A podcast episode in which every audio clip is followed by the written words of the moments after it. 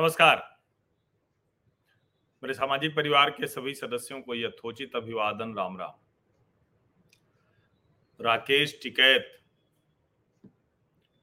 कहते हैं ना, एक कहावत है या कहें कि लोकोक्ति है, या कहें कि हमारे भारत में तो बहुत कुछ ऐसी है जो ऐसे शब्द होते हैं, वाक्य होते हैं कि जिससे लोगों को एक वाक्य कह दो, उनको समझ में आ जाता है कि आखिर क्या कह रहे हैं। तो राकेश टिकैत के ऊपर इस वक्त कुछ वही जो है, वो लागू होता दिख रहा है। धन जाए, धर्म भी जाए। तो राकेश टिकैत का धन भी चला गया, धर्म भी चला गया। अब आप कहेंगे कि क्या उनके पैसे वैसे किसी सरकार ने जब्त कर लिए क्या? फिर वो यूपी सरकार हो या फिर केंद्र सरकार हो। नहीं, ऐसा नहीं है। सच बात यह है कि भारतीय जनता पार्टी की सरकार ने और यहाँ तक कि योगी आदित्यनाथ ने भी इतनी अराजकता और आतंक के बावजूद राकेश टिकैत के खिलाफ कुछ नहीं किया। और करना तो चाहिए था, नरेंद्र मोदी और अमित शाह को भी। कुछ तो सबक देना चाहिए था। लेकिन नहीं दिया। अब राकेश टिकैत कह रहे हैं कि जो उनकी यूनियन टूट गई और उन्हें ही निकाल बाहर किया तो उस सब में सरकार का हाथ है। भारतीय जनता पार्टी ये सब करा रही है। हो सकता है। इसमें कोई बहुत चौंकाने वाली बात नहीं है और अगर न करे सरकार ये, भाजपा ये न करे तो फिर बेकार है राजनीति में रहना। राजनीति का मतलब यह भी है कि अगर कोई आपके खिलाफ फर्जी प्रोपागेंडा कर रहा है तो उसको सबक देने की स्थिति में आप हों। साम, दाम, दंड, भेद जो कहा जाता है तो उसको कर सकें आप।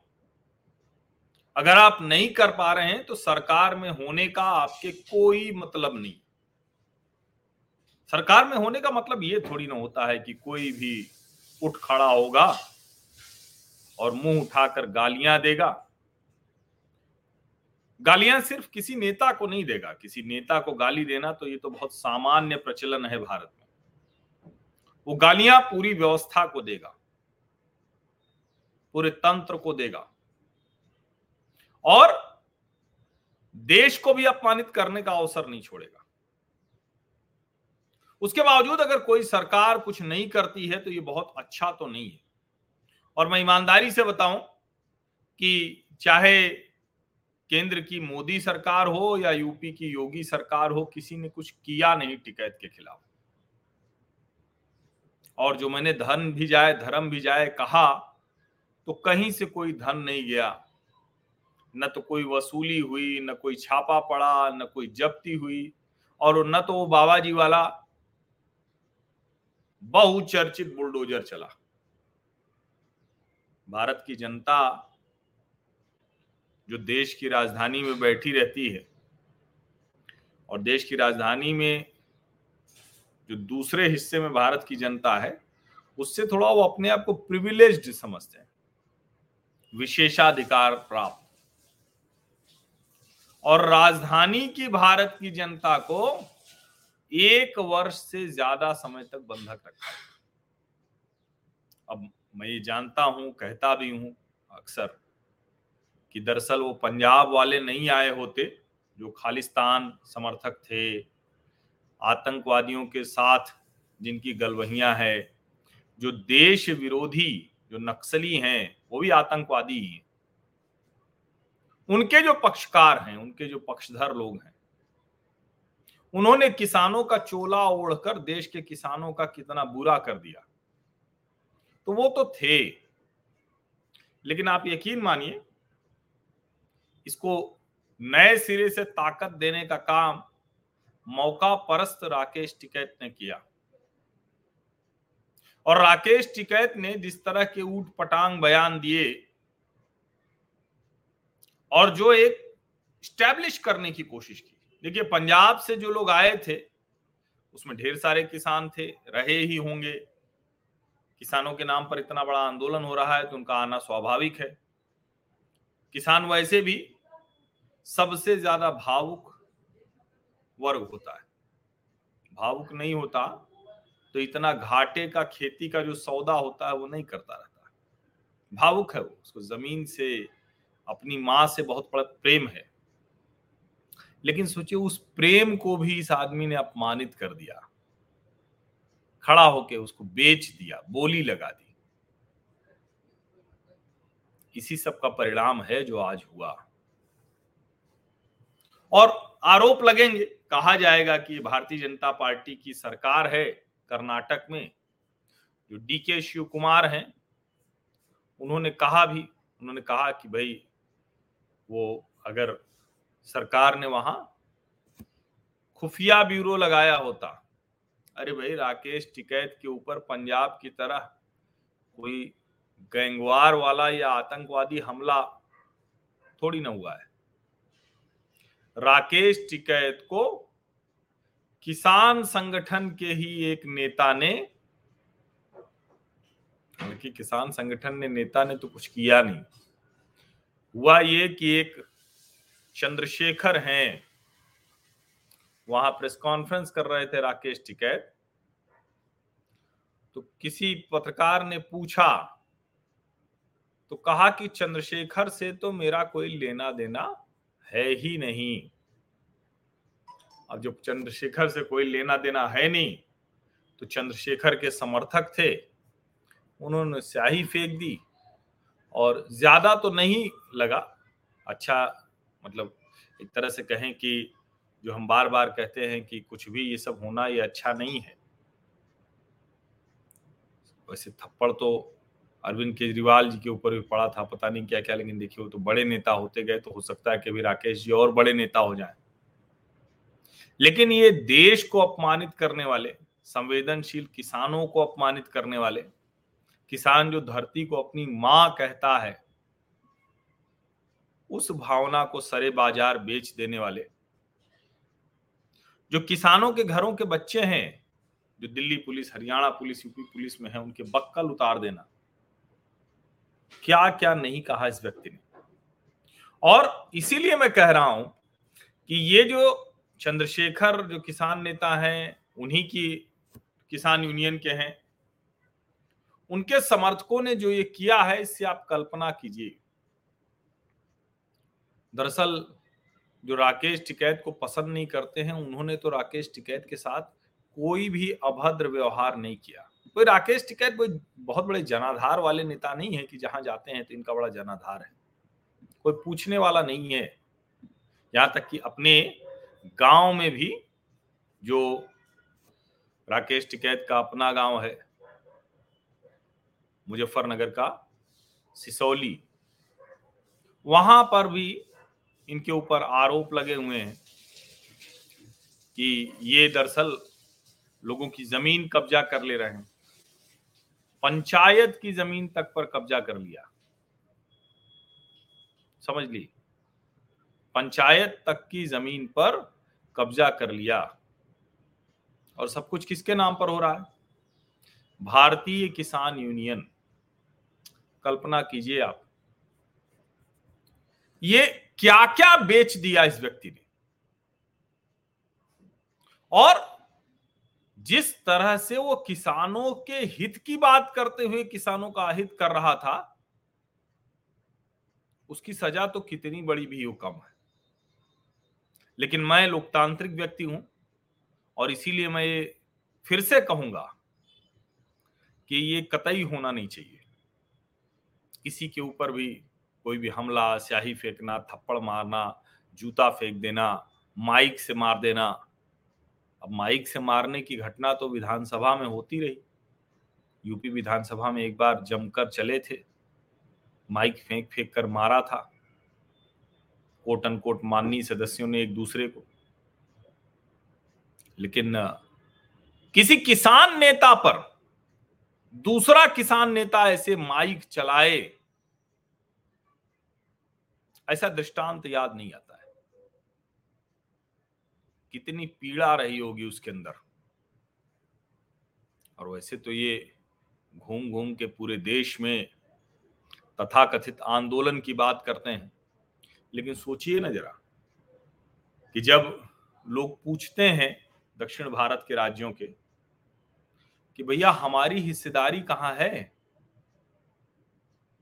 हमारे बारे में कौन पूछेगा, कौन बताएगा?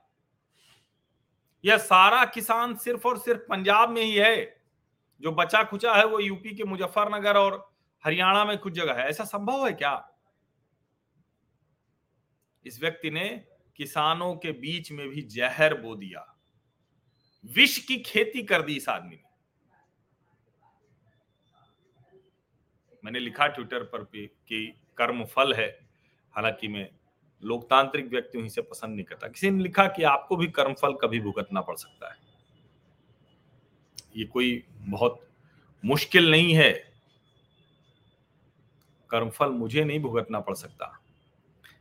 बिना उस तरह का कोई काम किए, जाने कितने लोग इस किसान आंदोलन के नाम पर खालिस्तानी प्रोपागेंडा, अराजकता, आतंकवाद की भेंट चढ़ गए, बिना गोली चलाए। इसी घटिया देश विरोधी आंदोलन में एक लड़की के साथ दुष्कृत्य कर दिया गया। मर गई वो। जो किसान आर्मी थी उसके टेंट में। इसी अराजक में एक दलित को पंजाब से लाकर और उसको बर्बर तरीके से मार दिया गया। इसी अराजक देश विरोधी किसान विरोधी खालिस्तानी प्रोपागैंडा मूवमेंट में, अर्बन नक्सल प्रोपागैंडा मूवमेंट में आतंकवाद के समर्थकों ने जो किया कि दिल्ली पुलिस पिट गई। दिल्ली पुलिस और जाने किसके किसके ऊपर ट्रैक्टर चढ़ा दिया गया, ट्रालियाँ चढ़ा दी गई। ट्रैक्टर ट्राली में शराब की बोतलों का जखीरा टीवी चैनलों पर दिखा। ये सब आपको याद होगा। याद क्यों दिला रहा हूँ? याद करना ज़रूरी है। राकेश टिकैत पर स्याही फेंका जाना और माइक से मारना, ये सामान्य घटना नहीं है। किसी किसान नेता के साथ ऐसा दुर्व्यवहार नहीं हुआ है। नेताओं की बात आप छोड़ दीजिए। किसान नेता के साथ पुलिस अत्याचार तो हो सकता है, लेकिन राकेश टिकैत के साथ कोई पुलिस अत्याचार नहीं हुआ। लगातार पुलिस के बारे में अपशब्द, असभ्य बयान देने के बावजूद पुलिस ने नहीं किया कुछ। न उठा ले गई, न मारा, न पीटा, न अपमानित किया। किसी ने कुछ नहीं किया। लेकिन आज सोचिए कि राकेश टिकैत की ही किसान यूनियन का एक नेता, जब राकेश टिकैत कहते हैं कि उससे कोई उनका लेना देना नहीं है तो उसके समर्थक राकेश टिकैत पर स्याही फेंक देते हैं और पीट देते हैं माइक से। ये वो पीड़ा है, वो कष्ट है, वो अंदर की खीज है, तिलमिलाहट है, जो इस अराजक आंदोलन के चेहरे के तौर पर राकेश टिकैत ने लोगों के मन में भर दिए। ये गुस्सा टिकैत का अर्जित किया हुआ है। अपने जो कर्म है, उससे अर्जित किया। इसीलिए मैंने कहा कि कर्म फल है। जो किसान मर गए, जिनको शहीद कह के, और चंदे का बंटवारा कैसे हो, इस पर भिड़म भिड़ाई हो रही है। उसके लिए लड़ रहे हैं। करोड़ों का चंदा है। कितना तो रिकॉर्ड में होगा, कितना बिना रिकॉर्ड के होगा। ये एक चीज़ नहीं है। इस पे सामान्य तौर पर टिप्पणी आ जाएगी। कोई कह देगा, बड़ा अच्छा हुआ। जो राकेश टिकैत का विरोधी है, इसको तो और मारा जाना चाहिए था। स्याही फेंका गया अच्छा हुआ। जो राकेश टिकैत का समर्थक होगा, कहेंगे, देखिए, ये सरकार ने करा दिया। लेकिन इस सरकार ने नहीं कराया है। ये बहुत साफ़ साफ़ दिख रहा है। अगर सरकार ने कराया होता तो चंद्रशेखर के समर्थक, वो पिटे न होते वहाँ। चंद्रशेखर के समर्थक, जो किसान नेता है, उसको बहुत बुरी तरह से फिर पीटा गया। जो वहाँ राकेश टिकैत की यूनियन के लोग थे बेंगलुरु में, उन्होंने जमकर पीटा। अगर सरकार का समर्थन रहा होता, अगर भाजपा का समर्थन रहा होता तो पिटने नहीं पाता। प्रेस के साथ वो बातचीत कर रहे थे। और जो एक दर्जन लोग करीब कहे जा रहे हैं, वो यूनियन के ही एक नेता के समर्थक थे। अब आप सोचिए। अब किसी किसान नेता को पैसे मांगते हुए पकड़ा गया या कुछ भी किया, वो आपके लिए काम कर रहा था और अचानक आपने एक झटके में उससे किनारा कर लिया। राजनीति में ये सब होता है, बहुत आसान है। कोई कह देगा, भाई वो क्या करते अपनी छवि की भी चिंता है। नहीं सवाल वही किसकी छवि की जिसने देश की छवि की, की चिंता नहीं की किसानों की छवि की चिंता नहीं की। और अब कोई कुछ भी कहे लेकिन ये सच है कि राकेश टिकैत आज की तारीख में देश में सबसे ज़्यादा लोगों के घृणा की वजह है। सबसे ज़्यादा लोगों के मन में घृणा पैदा कर रखी इस आदमी ने। कर दी, जहर भर दिया। ये कोई मतलब आज तक कभी भी ऐसा नहीं हुआ और दुर्भाग्य देखिए कि ये चौधरी महेंद्र सिंह टिकैत के पुत्र है। जिनको कोई कुछ भी कहे, सरकारों को झुका देना, सरकारों पर दबाव बनाना, ट्रैक्टर ट्रॉली लेकर चढ़ जाना, ज़िले की जो कचहरी कमिश्नरी है, वहाँ धरना दे देना, अधिकारियों को नाको चने चबवा देना, घुटनों पर ला देना। ये सब करते थे चौधरी साहब। लेकिन कोई कभी ये नहीं कह सकता कि किसान को लेकर वो झूठ बोलते रहे। कोई कभी नहीं कह सकता कि किसानों की भावनाओं के साथ खिलवाड़ करके अपनी पगड़ी ऊँची करते रहे। नहीं कह सकता कभी। और इसीलिए चौधरी महेंद्र सिंह टिकैत से सरकारें डरती रही। इस टिकैत से सरकार डरी नहीं। भले मोदी शाह ने और योगी ने कुछ किया नहीं टिकैत के खिलाफ। कई लोग तो कहते हैं, और ये सच भी दिखता है अब सोचिए पुलिस ने तो नहीं पीटा। लाल किले के दिन चुपचाप पिटती रही लाल किले के, जो बगल का नाला है, उसमें कूद कर जान बचाई। दिल्ली की सड़कों पर उत्पात होता रहा, लेकिन नहीं किया पुलिस ने जो करना चाहिए था। ये सरकार शायद ये सोच रही थी कि किसी भी हाल में ऐसा नहीं करना है, जो उन्नीस सौ चौरासी जैसा हो जाए, या वैसा हो जाए कि आरोप लगे कि किसानों के ऊपर लाठी गोली चलवाने वाली सरकार है? नहीं चलवाया। जब ये तथाकथित किसान नेता कहते हैं कि इतने लोग मर गए किसान आंदोलन में, वो तो शहीद कहते हैं। शर्म नहीं आती। शहीद होना, वीर गति को प्राप्त होना, जान न्यौछावर कर देना, प्राण न्यौछावर कर देना, इसका मतलब भी भूल गए। उनके अपने कुप्रबंधन की वजह से खराब स्थितियों की वजह से उनके अराजक आंदोलन का हिस्सा बने मासूम किसान मर गए तो उसको शहादत का नाम देकर वहाँ भी आग भड़काने की कोशिश की। ये बड़ा बहुत जिसको कहे ना घिसा पिटा तरीका है, लेकिन फिर भी नेता मानते नहीं है। एक किसान नेता के तौर पर अपनी छवि बनाने वाले यही राकेश टिकैत भी कर रहे थे। ज़ाहिर है देश की जनता तो उनसे बहुत चिढ़ी बैठी हुई है। लेकिन अच्छी बात यह है कि जो जनता उनसे चिढ़ी बैठी है, वो सब कुछ करती है, अराजक नहीं होती है। लोकतंत्र पर भरोसा करती है कि कानून टिकैत साहब को पटरी पर लाएगा। सबको ये उम्मीद है कि भाई जो वो गलत काम कर रहे हैं, उनके यहाँ बुलडोजर क्यों नहीं चलना चाहिए? अगर अवैध कब्जा किया है तो। योगी आदित्यनाथ और उनके प्रशासन को किसने रोका है? और जो आरोप लगते हैं, उसकी जाँच अब तक राज्य सरकार क्यों नहीं करा रही है? यह भी एक बहुत बड़ा प्रश्न है। सरकार जब इस तरह से नहीं करती है तो फिर क्या होता है?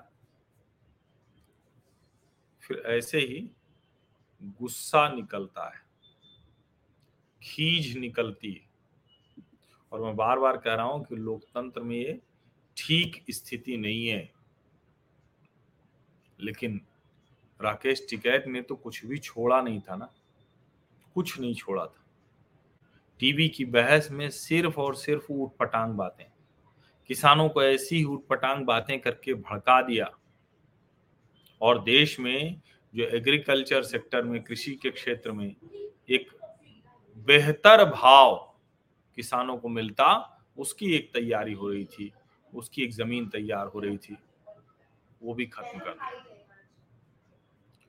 अब आप समझिए कि स्याही फेंकना और माइक मारना क्या है। ये सामान्य गुस्सा नहीं है। निकला है सामान्य। उस नेता जो भी था, किसान नेता चंद्रशेखर। निकला है सामान्य तरीके से।